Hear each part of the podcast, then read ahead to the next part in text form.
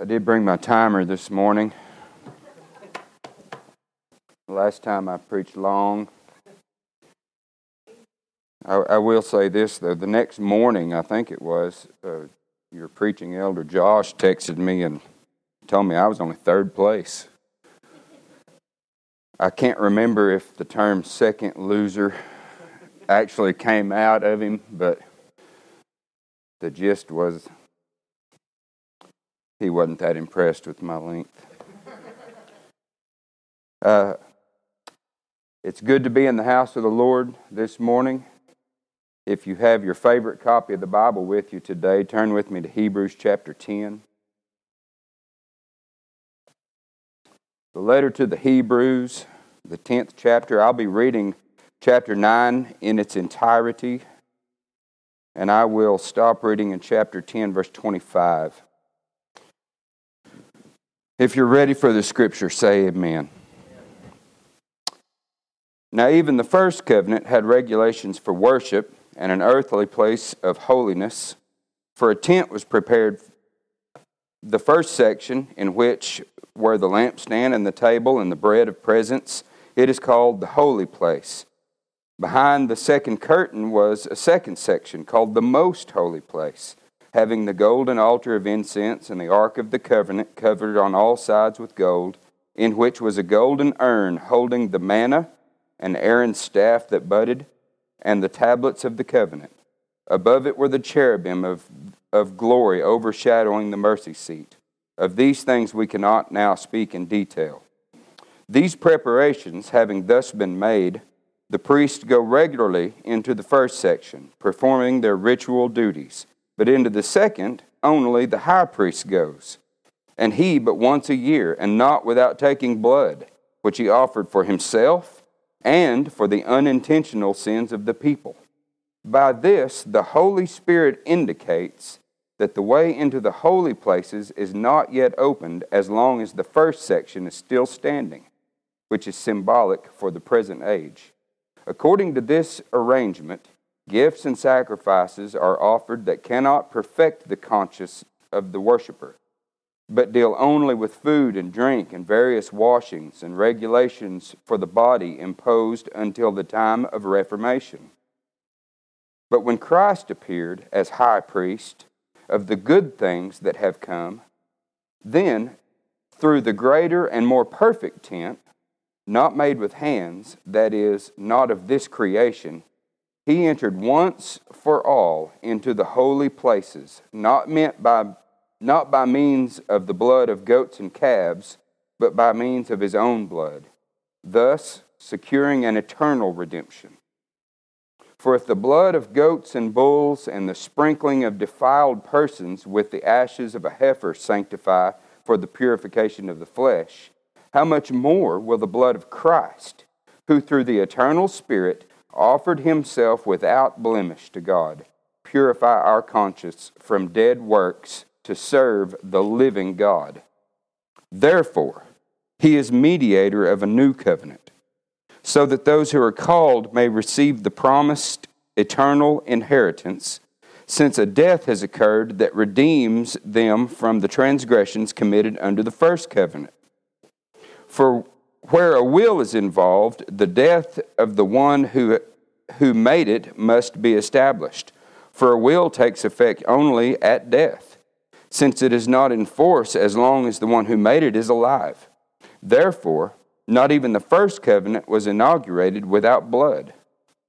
For when every commandment of the law had been declared by Moses to all the people, he took the blood of the calves and goats with water and scarlet wool and hyssop, and sprinkled both the book itself and all the people, saying, This is the blood of the covenant that God commanded for you. And in the same way, he sprinkled with the blood both the tent and the vessels used in worship.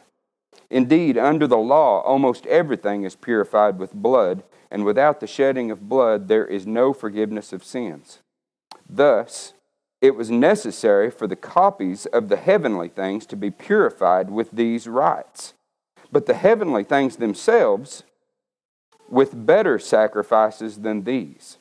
For Christ has entered not into holy places made with hands, which are copies of the true things, but into heaven itself, now to appear in the presence of God on our behalf. Nor was it to offer himself repeatedly, as the high priest enters the holy places every year with blood not his own, for then he would have had to suffer repeatedly since the foundation of the world. But as it is, he has appeared once for all at the end of the ages to put away sin by the sacrifice of himself. And just as it is appointed for man to die once, and after that comes judgment, so Christ, having been offered once to bear the sins of many, will appear a second time, not to deal with the sin, but to save those who are eagerly waiting for him. For since the law has, has but a shadow of the good things to come, instead of the true form of these realities, it can never, by the same sacrifices that are continually offered every year, make perfect those who draw near. Otherwise, would they not have ceased to be offered, since the worshippers, having once been cleansed, would no longer have any consciousness of sins? But in these sacrifices, there is a reminder of sins every year. For it is impossible for the blood of bulls and goats to take away sins. Consequently, when Christ came into the world, he said, Sacrifices and offerings you have not desired, but a body you have prepared for me. In burnt offerings and sin offerings you have taken no pleasure. Then I said, Behold, I have come to do your will, O God, as it is written of me in the scroll of the book. When he said the above, you neither desired nor taken pleasure in sacrifices and offerings and burnt offerings and in sin offerings, these are offered according to the law. Then he added, Behold, I have come to do your will. He does away with the first in order to establish the second. And by that will, we have been sanctified through the offering of the body of Jesus Christ once for all. And every priest stands daily at his service, offering repeatedly the same sacrifices, which can never take away sins. But when Christ had offered for all time a single sacrifice for sins, he sat down at the right hand of God, waiting from that time until his enemies should be made a footstool for his feet. For by a single offering he has perfected for all time those who are being sanctified. And the Holy Spirit also bears witness to us, for after saying, This is the covenant that I will make with them after those days, declares the Lord, I will put my laws on their hearts, I will write them on their minds. Then he adds, I will remember their sins and their lawless deeds no more. Where there is forgiveness of these, there is no longer any offering for sin. Therefore, brothers, since we have confidence to enter the holy place, places by the blood of Jesus, by the new and living way that he opened for us through that through the curtain that is through his flesh and since we have a great priest over the house of God let us draw near with a true heart in full assurance of faith with our hearts sprinkled clean from an evil conscience and our bodies washed with pure water. Let us hold fast the confession of our hope without wavering for he who promised is faithful. And let us consider how to stir up one another to love and good works, not neglecting to meet together, as is the habit of some, but encouraging one another, and all the more as you see the day drawing near. Father, we come to you this day, and God, I just want to confess before you and before your saints that you are God. You are Creator, Almighty. There is none like you, Lord. There is none to compare to you. And the only way that I or any other man or woman can understand this word is if you give us understanding, Lord. And so we pray and ask God that you would give us wisdom and understanding of your word, that your spirit would be amongst us and, and would quicken us to hear the message that you would have us to, to hear today. Father, I thank you, Lord, for Jesus.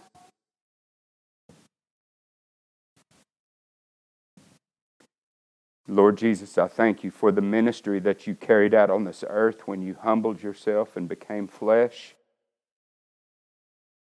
You lived a perfect life on my behalf. You offered yourself on my behalf at the altar in heaven. And your ministry in my life continues as you ever live to make intercession for me.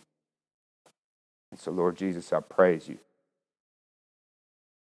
We pray above all things, Father, that the Lord Jesus be lifted up today. And it's in His name that I pray. Amen. The focal text this morning is going to be chapter 10, verses 19 through 25. The book of Hebrews, I have known for quite some time, is, is an anonymous author. Nobody knows. There's several people that have a theory about who wrote Hebrews. I'm perfectly content not knowing. It's not a, it's not a big thing to me. I know who ultimately wrote the book of Hebrews, and that's the Holy Spirit of God. And so the small details matter not. Uh, I have just recently learned, I don't, I don't know if, if maybe I just didn't pay attention, but, but it stood out to me this, this last go around here as I studied through here that the recipients are pretty anonymous. We really don't know who the Hebrews were. We only know that it was a group of Hebrew people at some church somewhere. We don't know where this letter was sitting, sent to, only that it was sent to a group of Jewish people. Now, there are three groups of people addressed in this letter, all of whom are Hebrew people, but there are in this group born again believers who have been transformed from the Orthodox Jewish, the Levitical system of, of sacrifices and the priest going into the Holy of Holies and, and offering those sacrifices that we just read about. There are a group of, of Hebrews who are, are close to that and believe that the old way is still the right way. And then there's a group of people that are addressed that have an intellectual understanding and they have accepted intellectually who Jesus was. They understand with their mind the, the, the, the details of the gospel that we proclaim today, but they haven't made a full commitment to Jesus as Lord. They haven't given themselves over fully. Now, this, uh, this bothered me because I, I, I, can't, I couldn't, it's hard for me to wrap my mind around, well, how can you intellectually understand those things and not accept it? But as I, as I contemplated, and I know we're not supposed to base our doctrine on our own feelings, I know that, but the truth of the matter is that's where I was for years and years and years until I was a born again believer. I didn't, I was taught, I was taught from, from my childhood by family members that Jesus is the Son of God and that He died on the cross to pay for my sins and that we celebrate the resurrection on Easter. I didn't doubt any of those things. I was intellectually convinced that Jesus was the Messiah. But I hadn't fully committed myself to Him mainly because I thought He did that because I was good. I thought, I thought Russians were going to hell and communists, those are the people that are going to hell. People from southern United States, well, we're the good people. This is the Bible Belt.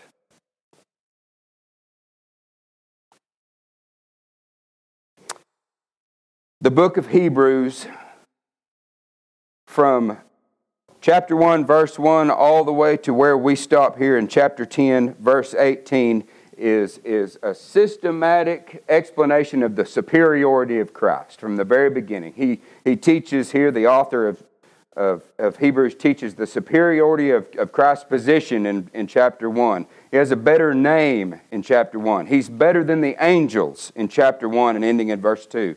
He has a greater message. He is a greater messenger in chapter 2. He has a greater salvation. He is a greater Savior. He's better than Moses. He, he offers a better rest. And, and you have to understand that he's writing to these Hebrews who are in, they're, they're grounded in this Levitical system. And, and so this author is, is writing them and saying, look, you're, you're clinging to a system that's second best. Christ is superior in all of these ways. He has a better name, He has a better ministry, He is the King, He's a better priesthood. The Spirit of Christ in priesthood in chapter 4. He's Christ as high priest in chapter 4. There's an exhortation to a full to making a full commitment to Christ in chapter 5. Then we get into in chapter 7 Christ's priesthood is like Melchizedek. The, the King James Version says, after the order of Melchizedek, and there's a, there's a wheelbarrow full of truth that you could just preach and preach and preach on uh, what that means and where that leads us in our doctrine. Throughout the messages of, of the superiority of Christ in all of these ways that we might consider. And, and the thing about the thing about the distinction between the Hebrews embracing that Levitical system of sacrifices and what we as Gentiles kind of just naturally flow into because of the fallenness of our flesh is they're not very far apart. They're just not very far apart. I have never had a time in my life where I expected a, a priest to go into the presence of God and offer sacrifices for me. But listen, I lived a whole life and I still struggle to this day, even as a believer.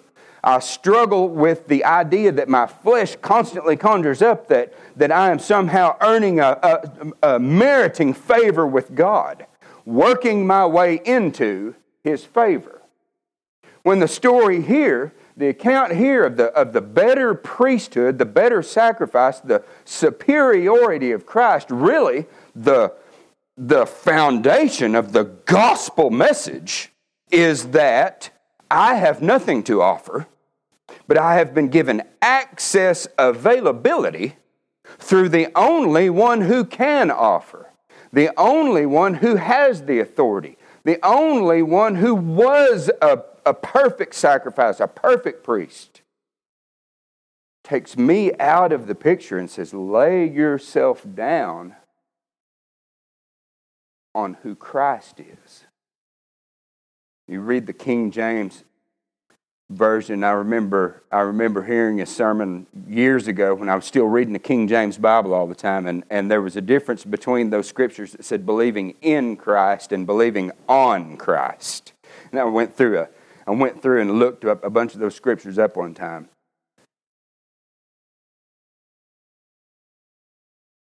Sprinkled at least six times through Hebrews, there are warnings sprinkled out.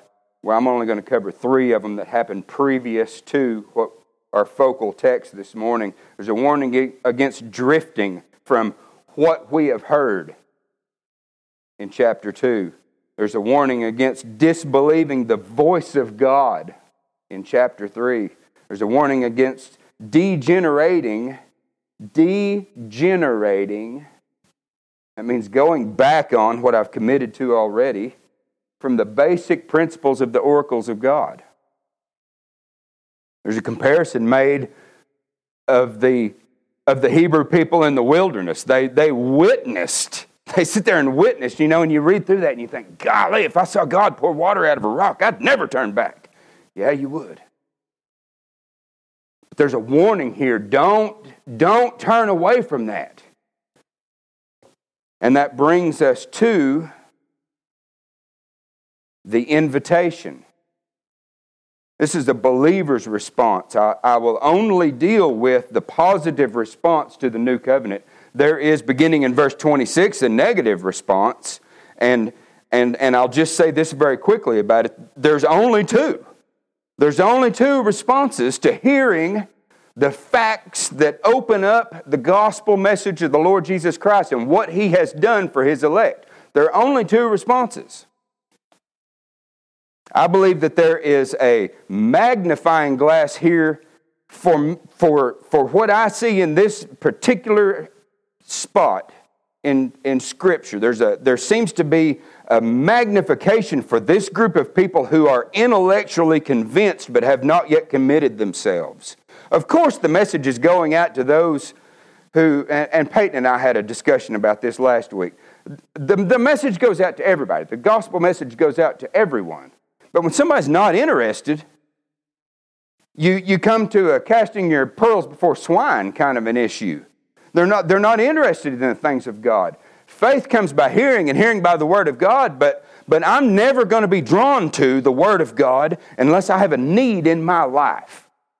The Lord presses down on His people before they know they are His people. He presses down on them. And they, and they sense a need. There's something wrong. What, what can I do to fix this? When he knocked Saul down at the on the dirt the, uh, on the road to Damascus, he said, What can I do? He sensed there in the presence of the Lord Jesus, What would you have me to do?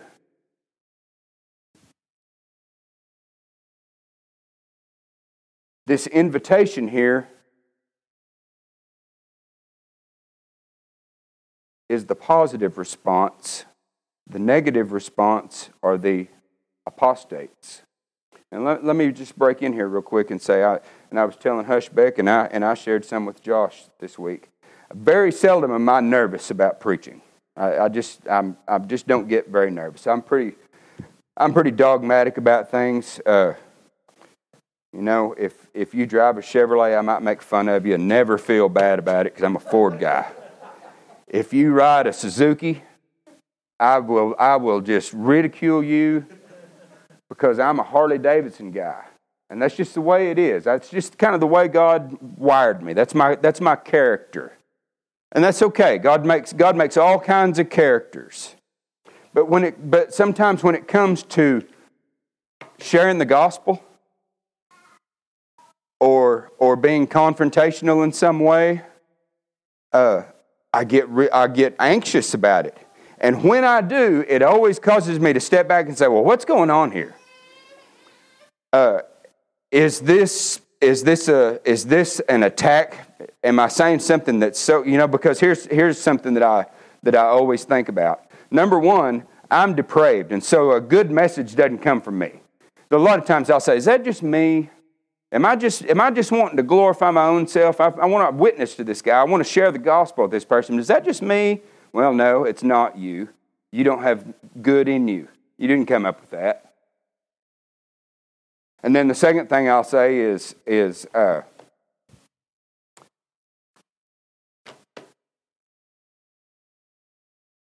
what if I'm wrong about that?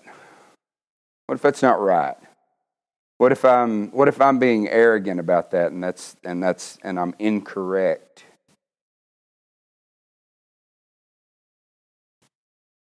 The enemy of our soul that we learn from scripture is still roaming the earth and is all around us. They don't mind the demons and Satan himself, who is, who is not omnipresent, he's, he's one person or one creature they don't mind if you say you're a follower of Christ, as long as you don't start acting like one. They will allow you to say you're a Christian all day long and never give you a hard time. My, my daughter used to show pigs, at show pigs, the most expensive bacon and sausage you can dream of ever eating. Like we were millionaires eating this super expensive sausage. And in the show ring, she had these little whips. And I was thinking about the when I realized that this was in fact where we were going. And if you know your Bible and, and you listen to what I read a while ago, you, you know that we're fixing to come to the forsaking of your gathering of yourselves together. And this is why I was nervous. And I was thinking about facing this and it, and it caused me to think about that whip. Have you heard the saying, uh, let's, let's, uh, something about the elephant in the room? I'm, I'm going to take a show whip and walk the elephant around the room, and let's just get it over with. I was nervous about this. I'll say this first, not, not in any order, I just, I'm just spitting them out there. For one thing, we have church members who have been gone for months and months and months. Before that, faithful people. and, and prominent. I guess you could say prominent. I don't want to say, I don't want to mean that in a negative way. I mean faces that I'm used to seeing. And so there is a, there is a danger there of, of, well, my flesh says, man, what if, what if I say something there and, and, and preach that, and then folks leave out there and say, who's that guy? I mean, we've been here for over two years now. Maybe longer than that, I'm not even sure. A little over two years, between two years, three years, I think. And so, so some of you are, are really getting to know us. And so, and some better than others. My, the small group that we're a member of, I mean, they, they, they know some intimate things about us, and we've really grown close. And so there's a danger there in my heart. Think, man, you know, they know better. They know I'm not spiritual. as we continue to walk the elephant around the room. I think the main reason that I was nervous about this, about proclaiming this, because I've preached from Hebrews. I've preached the gospel from Hebrews chapter 9. I, I preached a message, uh, in fact, I have the points here. Uh, all, all, this, all this culminates, this, this from 1 1 to 10 18, it kind of culminates there about halfway through the ninth chapter. And, and, and the message that I have written somewhere, if I could find it, is, is that Christ was mediator on the cross, he was mediator at the altar, and he is mediator on the throne. His ministry continues. He's my mediator. And so I've preached through here, but I've never preached, don't forsake the assembling of yourselves together. Here's, one, here's the second reason I was nervous about it because this has been preached to me by, by three men that had a, a tremendous impact on my initial discipleship. And, and listen, I'm not throwing them under the bus. I don't want you to think that. I'm not talking bad about my old preachers, okay? Because no matter what happens with those men, two of them, I believe, are, are gone on to be with the Lord. One for sure, and I believe the other also. No matter what happened in those men's lives, One of them preached the gospel of the Lord Jesus to me. And his failures, he, he, could, he could just have a stack of failures from here on out. I will still be indebted to him for all of my life because he preached the gospel of the Lord Jesus Christ to me. And over a period of time, sitting under his preaching, and, and, and, he's, and here's the way it happened. He opened the Bible verse by verse, preaching through the Bible, and said, This is how a believer responds. This is how a believer lives. This is what a believer sees in, in the temple and the tent and, and, the, and the things to come and the shadow of Christ. And this is what a believer does. And over and over and over, I kept saying, Is that me? And that doesn't sound. And eventually I said, I've thought I was saved all this time, but I've not been. But those men preached this to me, and I became very legalistic about it. And I thought, when I came to this again, and I felt very strongly about preaching this, and I thought, I'm going to be very offensive and I don't want to be. Because the only way I've heard it proclaimed is no, maybe I said that wrong. The only way I received it is a better way to look at that. I was legalistic about it.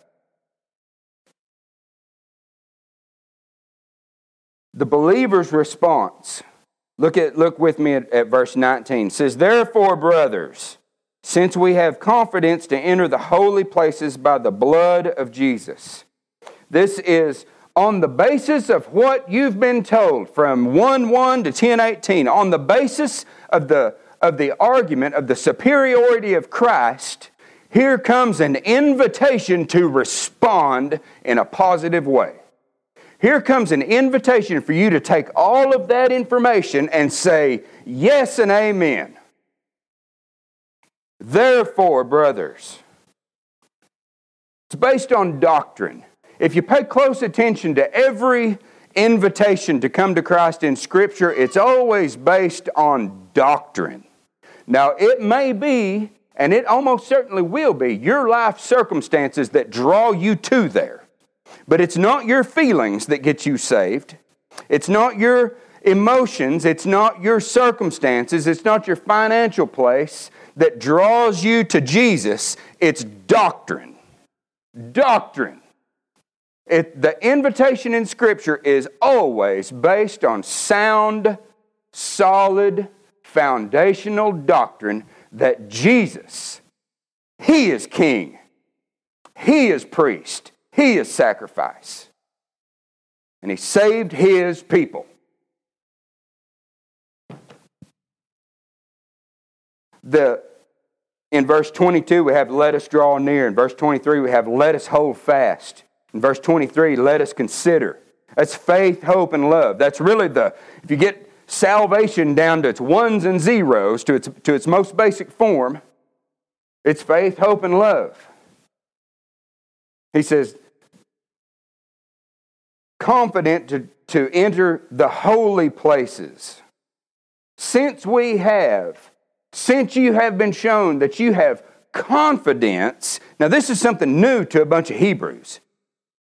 You know, I, now I've never been to Jerusalem, but I have heard and, I, and, and seen, and I believe that if you go into Jerusalem and you go to the place where they believe the temple stood, that there are signs put up in a border that says, Orthodox Jews, your rabbi has commanded you, do not go beyond this sign because we believe that somewhere in this area stood the original Holy of Holies.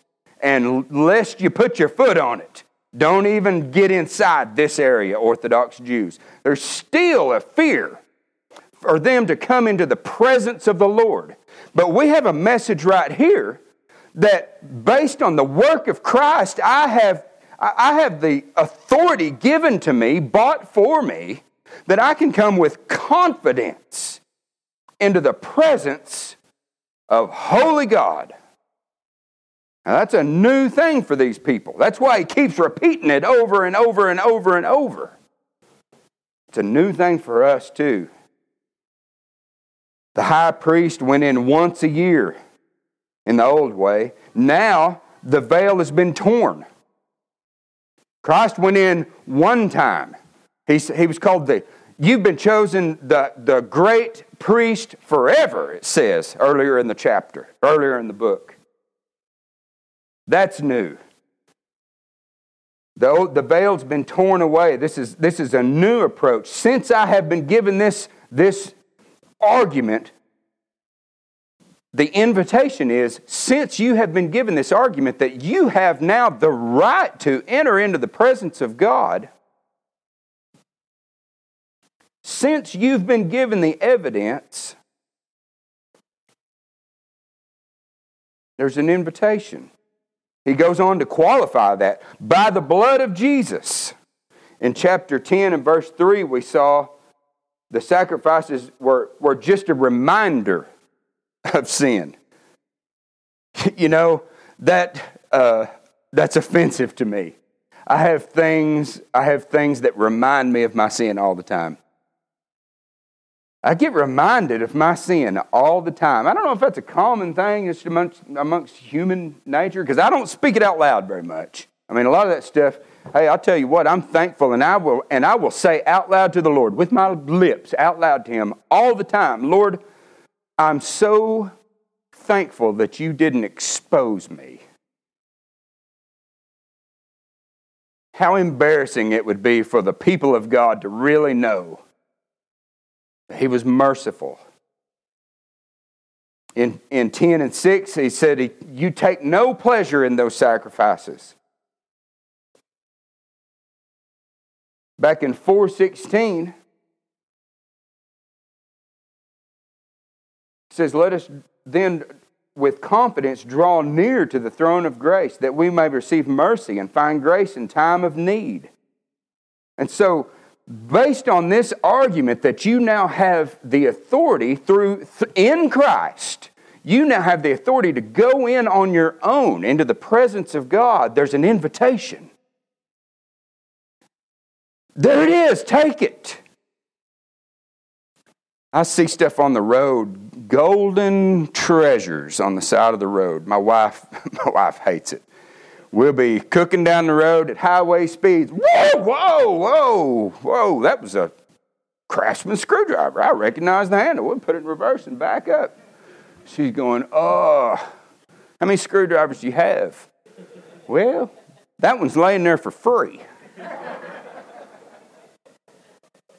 That's kind of what this invitation is. He's saying, Look, it's right there. I've shown it to you. Just take it. Here's the evidence draw near. Forget that old way, it's not getting you anywhere. Let us draw near. The justice has been laid on Christ. That's the fear, isn't it? That's the fear of going into the presence of God. Sometimes I will go to the Lord after I have after I, after a, a, severe disobedience, I mean, look, look, I'm disobedient every day, but there are other times, and I'm sure you understand what I'm talking about. There are other times it gets bad, you know. And have you ever gone before the Lord and you're done with it? Maybe it's gone on for a couple of days and you're done with it, and you just go in and you can't even speak. All you can do is just sit there. And in my heart, I say, Well, here I am again.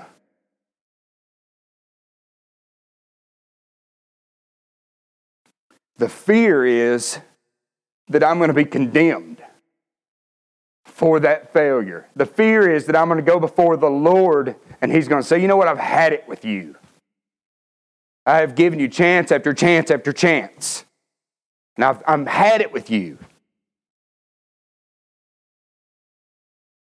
But the justice, according to what we're seeing here in God's holy word, the justice has already been poured out on the Lord. He was the sacrifice. The Lord is satisfied. God is satisfied with me through Him. He satisfied the Lord for me.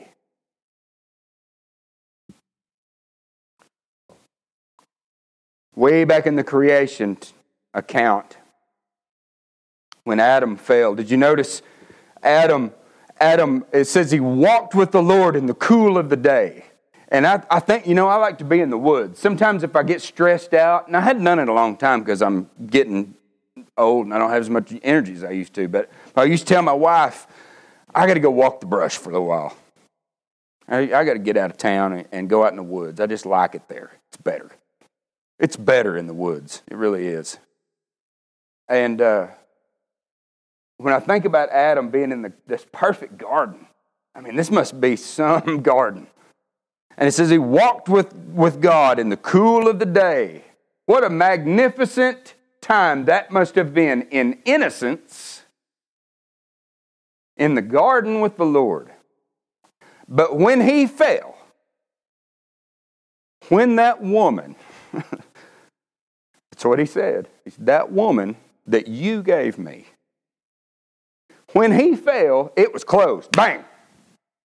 The Lord immediately put a fiery sword in front of that tree and said, Your access to me is closed. And it remained closed until the death of the Lord Jesus.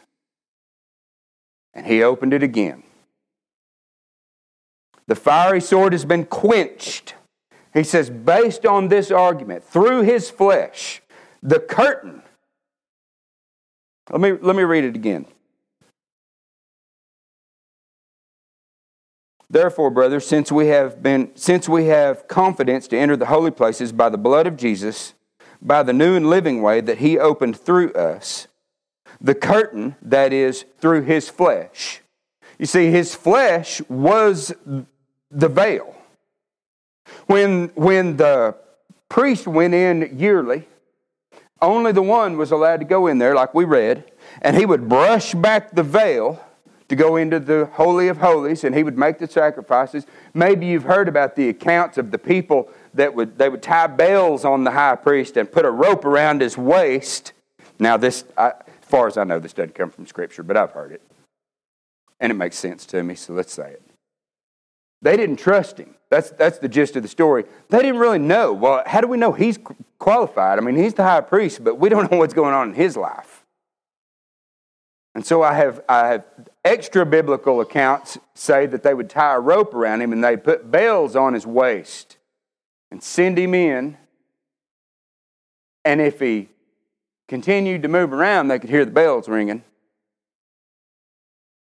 And if the bells stopped ringing, they knew, well, we better drag him out of there. We can't go in there. I don't think that's scripture.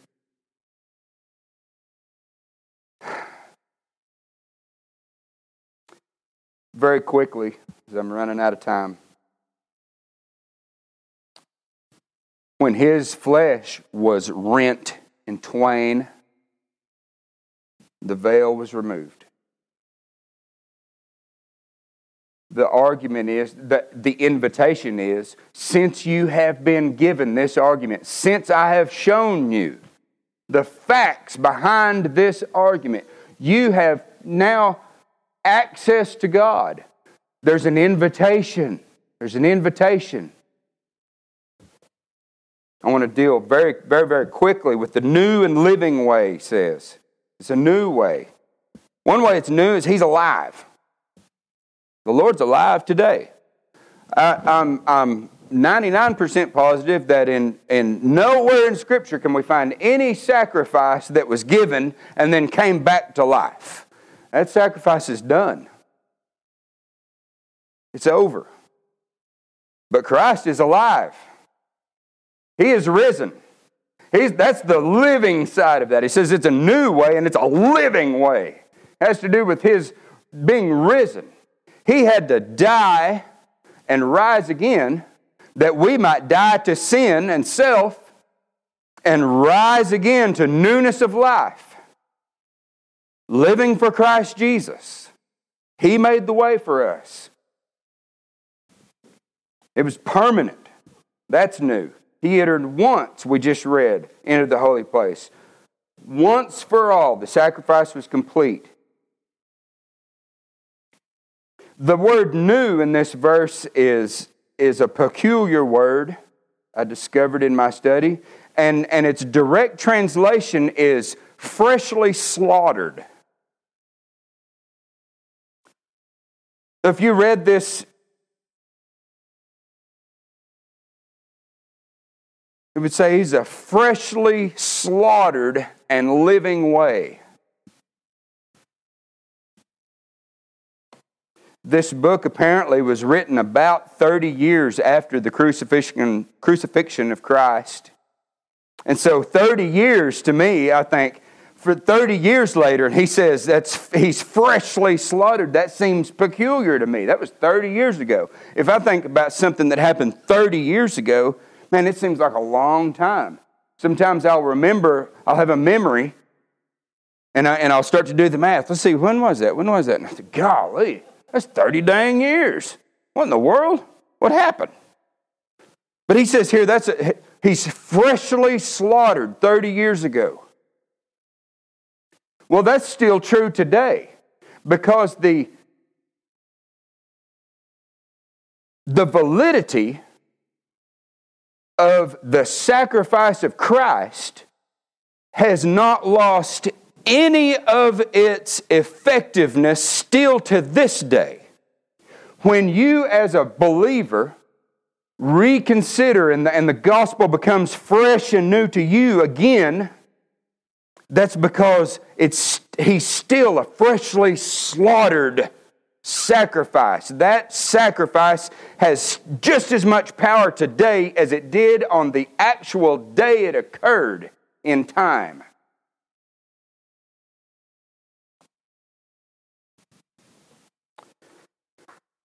And it's a living way that applies to us. Not only does it apply to him, it applies to us.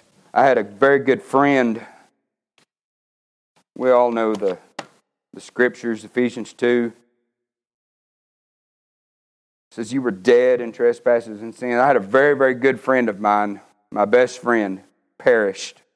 And it's really, the, it's really the closest thing. The Lord has been very merciful to me. I haven't had to face very much of that in my life. But I did face it with Michael.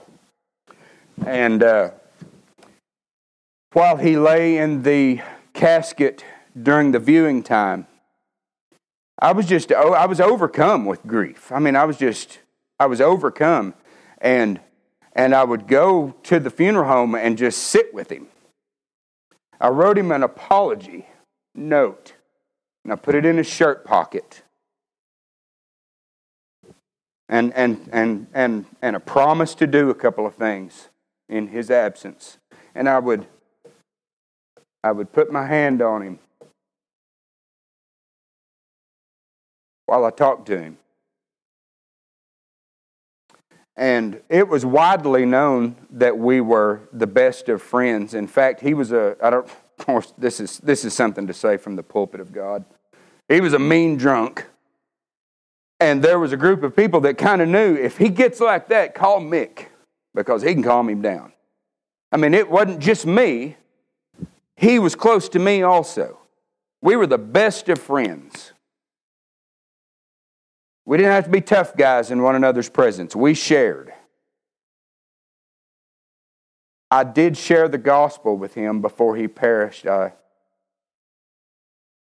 I find great comfort in that.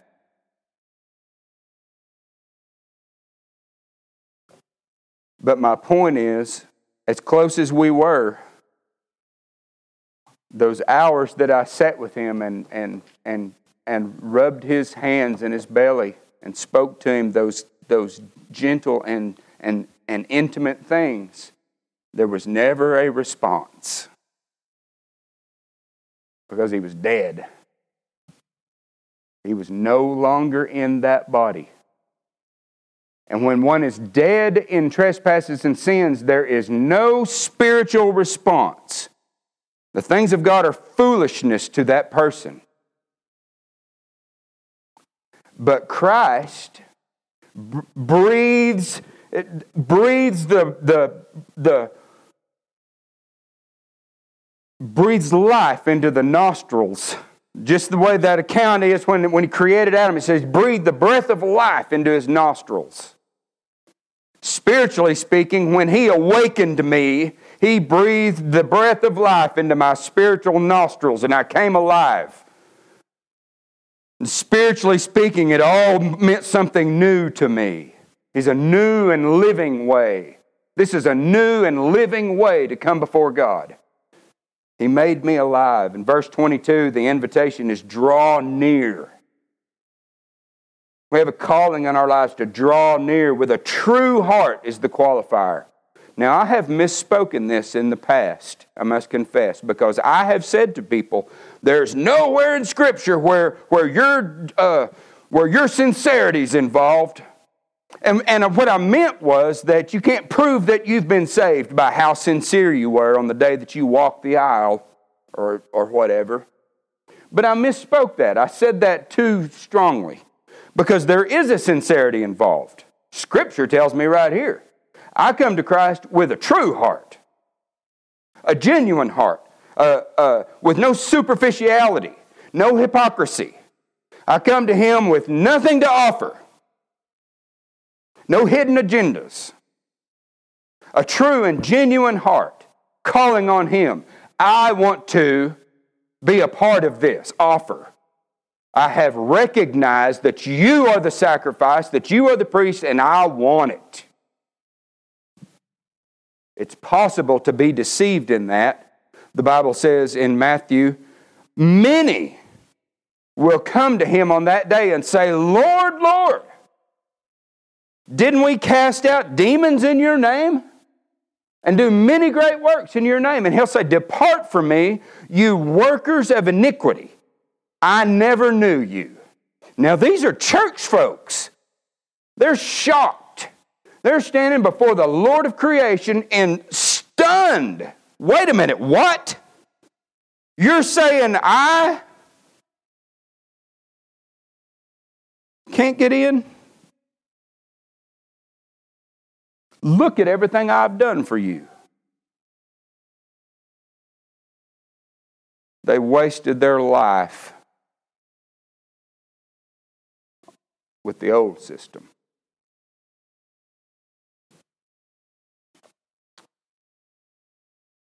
Y'all remember when Josh preached through Jeremiah? Y'all remember that? All 278 chapters? No, it was good. In Jeremiah chapter 3, he says, and, and he's talking about God, God brings down the hammer. He brings down the hammer on Israel. I mean, he hammers them for their sin, for their idolatry. Says they played the whore, and he just starts hammering them for it. But then he turns in, in, in the 10th verse of chapter 3, he turns the attention to Judah, and he said, You witnessed that. You witnessed what I did to them, and in all of that, you still didn't turn to me with your whole heart. See, there's a sincerity that's required. You turn to me in pretense, declares the Lord. Again, in chapter 24 of Jeremiah, I will give them a heart to know that I am the Lord, and they shall be my people, and I will be their God, for they shall return to me with their whole heart. He says, Draw near in the full assurance of faith.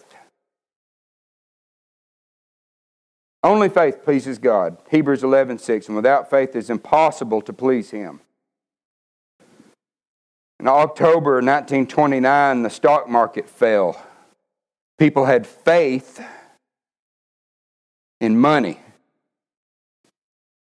And hundreds of millionaires, or I don't know if they were millionaires, hundreds of very wealthy people jumped out the window of their skyscraper because they recognized their faith was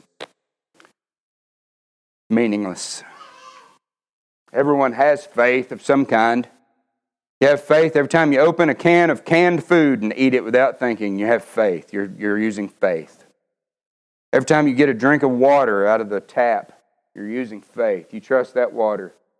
You trust the money in your pocket that it's worth something. You trust your 401k. You have faith. We all exhibit faith in something.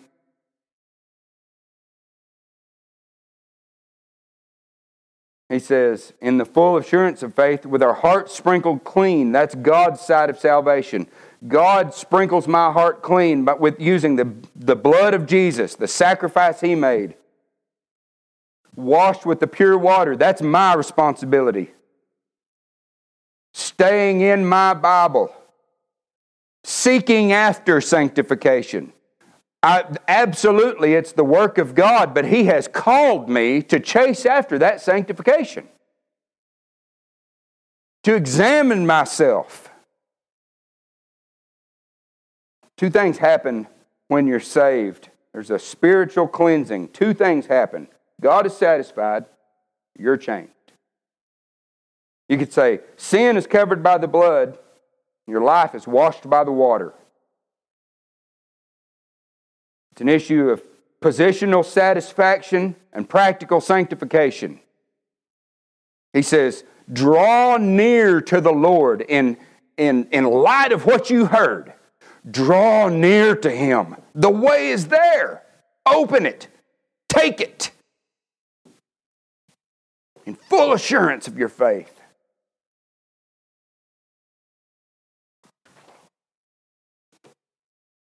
Not only do we draw near, says the positive response to the new covenant is hold fast. Hold fast to the confession of your hope. The validity of your salvation will be proven by how you hold fast. Every one of us has witnessed it. Somebody comes in, they make a profession of faith, they stick to it for a while, and then they're gone. They didn't hold fast. What happened? Was it them? Their profession was weightless. There's a, there's, a, there's a surefire way to know who is actually truly saved. They'll be there at the end of it. and you see, you see the danger before that. There's a parable of the sower in Luke chapter 8. And the great crowd was gathering, and the people from town after town came to him and said, he said in a parable, a sower went out to sow his seed, and he sowed, and some fell along the path and was trampled underfoot, and the birds of the air devoured it. And some fell on the rock, and it grew up and withered away because it had no moisture. And some fell among thorns, and the thorns grew up and choked it out.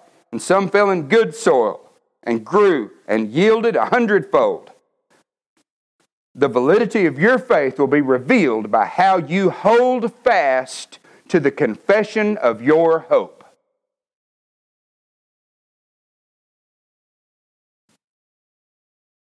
And I must say at that point, that's what grieves me about those who have been gone for so long. The third thing, as we draw to a close, the saints consider how to stir one another up. Let me read it from my Bible. Let us draw near with a true heart and full assurance of faith, with our hearts sprinkled clean from an evil conscience and our bodies washed with pure water. Let us hold fast the confession of our hope without wavering, for he who promised is faithful. And let us consider how to stir up one another to love and good works, not neglecting to meet together as is the habit of some, but encouraging one another, and all the more as you see the day drawing near. Now, it's interesting to me what's not here. This is how, this is what, this is what the Lord used to, to, to, to break open this new window of understanding to me in this, in this area. Because what's not here, do you remember, uh, do you remember Nebuchadnezzar? In Daniel chapter 3, he says, And the herald proclaimed out aloud, You are commanded, O peoples, nations, and languages, that when you hear the sound of the horn, pipe, lyre, trigon, harp, bagpipe, and every kind of music, you are to fall down and worship the golden image that King Nebuchadnezzar has set up. And whoever does not fall down and worship shall immediately be thrown into the fiery furnace. But you don't hear that from the Lord here. He doesn't say, look here, you're responsible to show up and you got to sing four songs and you've got to give, uh, you've got to take the Lord's Supper and you've got to go through this ritualistic, or I'm going to get you. He doesn't even he doesn't even say if you're sincere, you said you were sincere about it. If you are, you're going to show up every Sunday and you're going to worship me. He says about church attendance here consider how to stir one another. You see, when God sanctifies you, the whole the, if you get sanctification down to the to the ones and zeros, I know I keep using that same term. I don't have much.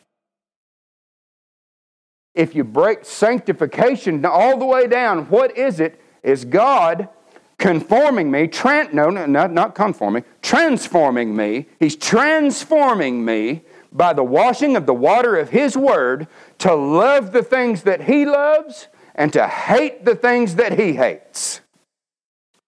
I hate, you know, there is also a danger because this, this is a politically charged issue right now. This is a politically charged, let's not beat around the bush.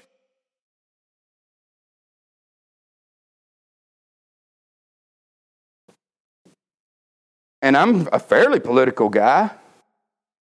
I hate socialism and communism. It just occurred to me just, just, just the other day. Matter of fact, Josh has mentioned it a couple of times. I don't know if you realize it or not, but the United States is going to fall. We might not see it. I don't know. I hope we don't. But based on Scripture, this is not the end of things. But you know what? I'm okay. I'm okay. I, now, I think this is the greatest country that's ever been on the earth. I love it here. I love being a citizen of the United States of America. But I ought to hate socialism not because Russians did it or not because Germans embraced it, but because it goes against the gospel. The gospel says to me, I don't deserve anything but hell. And if God strips all of my worldly possessions, He has saved me, and that's okay. He's already given to me more than I could ever, ever deserve. He saved me. He took on the wrath that was due me. Socialism says it's not fair that that guy's got more than me. You ought to take part of it and give it to me. That's against the gospel. That's why I ought to hate it. One of the things that God loves, we know from Scripture, is His church. It says that, For God so loved the world that He gave His only begotten Son. He loves His church. And so, as He washes me clean, I ought to love His church more and more and more.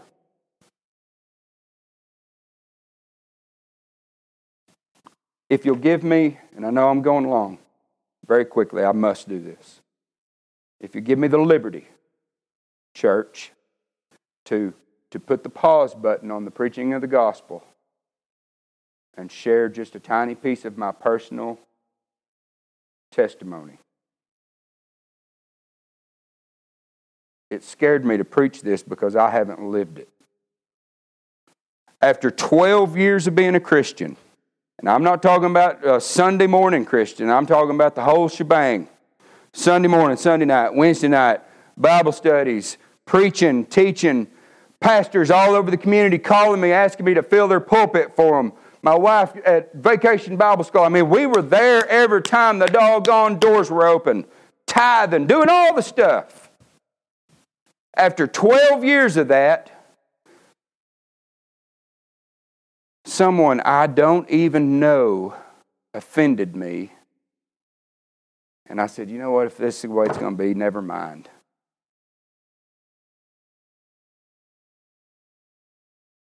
Just let me be a normal person, Lord. Now I look back now and I, I know that, that that's not the full story. There's a deeper story that says, while I was doing those things, I was drifting away. I wasn't doing them for the right reasons anymore. I was doing them because I've already said too much. I mean, even if I find a Chevrolet pickup that's better than my old Ford, I can't drive it. I can't let people see me in town because I've already said too much.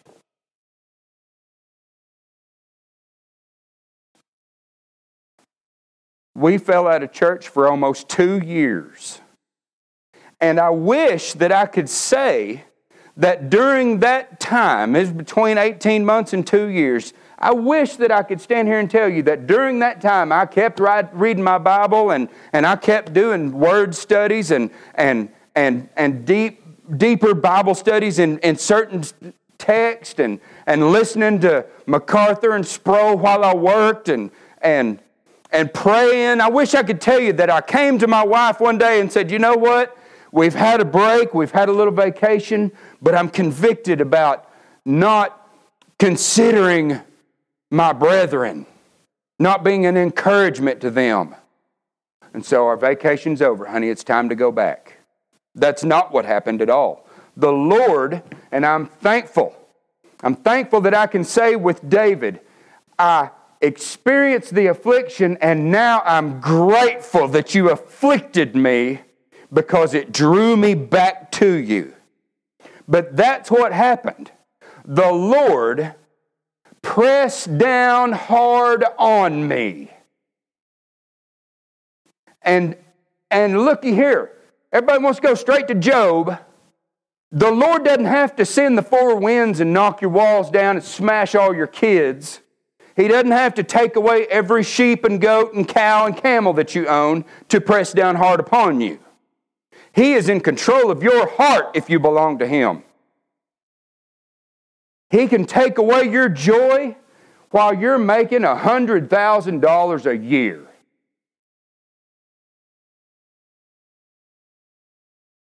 He can take something from you and suddenly you realize he truly is a God to be feared. And that's what He did to me. Praise His holy name. one last thing about that. My wife is an individual saved by sovereign God. He has used her in my life, especially, and, and certainly in the lives of my children for sure, and, and probably others. He's used her more than any other person in this world in my life as far as spiritual things.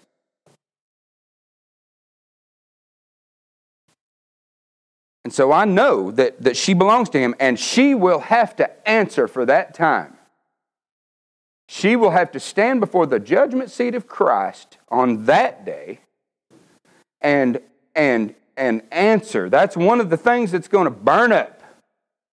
She'll have to answer for that time that she neglected the gathering, the assembling with the saints. And that's true. But listen to me, husbands.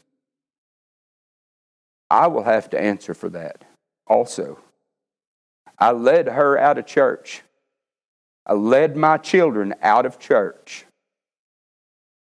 And I will have to stand before the Lord and face that. It's going to be painful for a, a second. Hopefully, it's very, very quick. Now, look, I still have a full confidence. I know I'm forgiven, but that doesn't remove completely the consequences that I'm paying even now to some extent.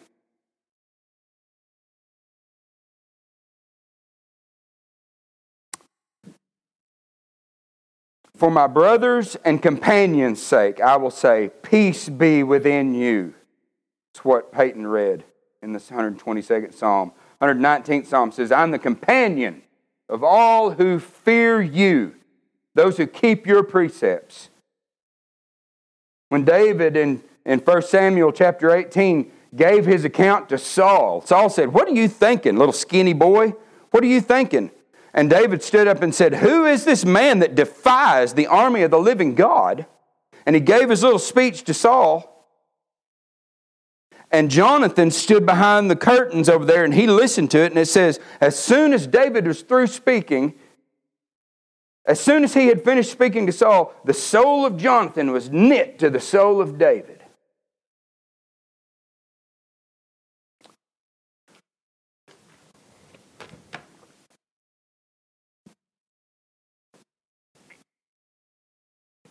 in closing,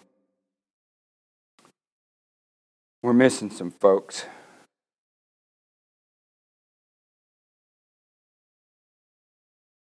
And we have a responsibility, a calling on our lives to consider how to stir them up.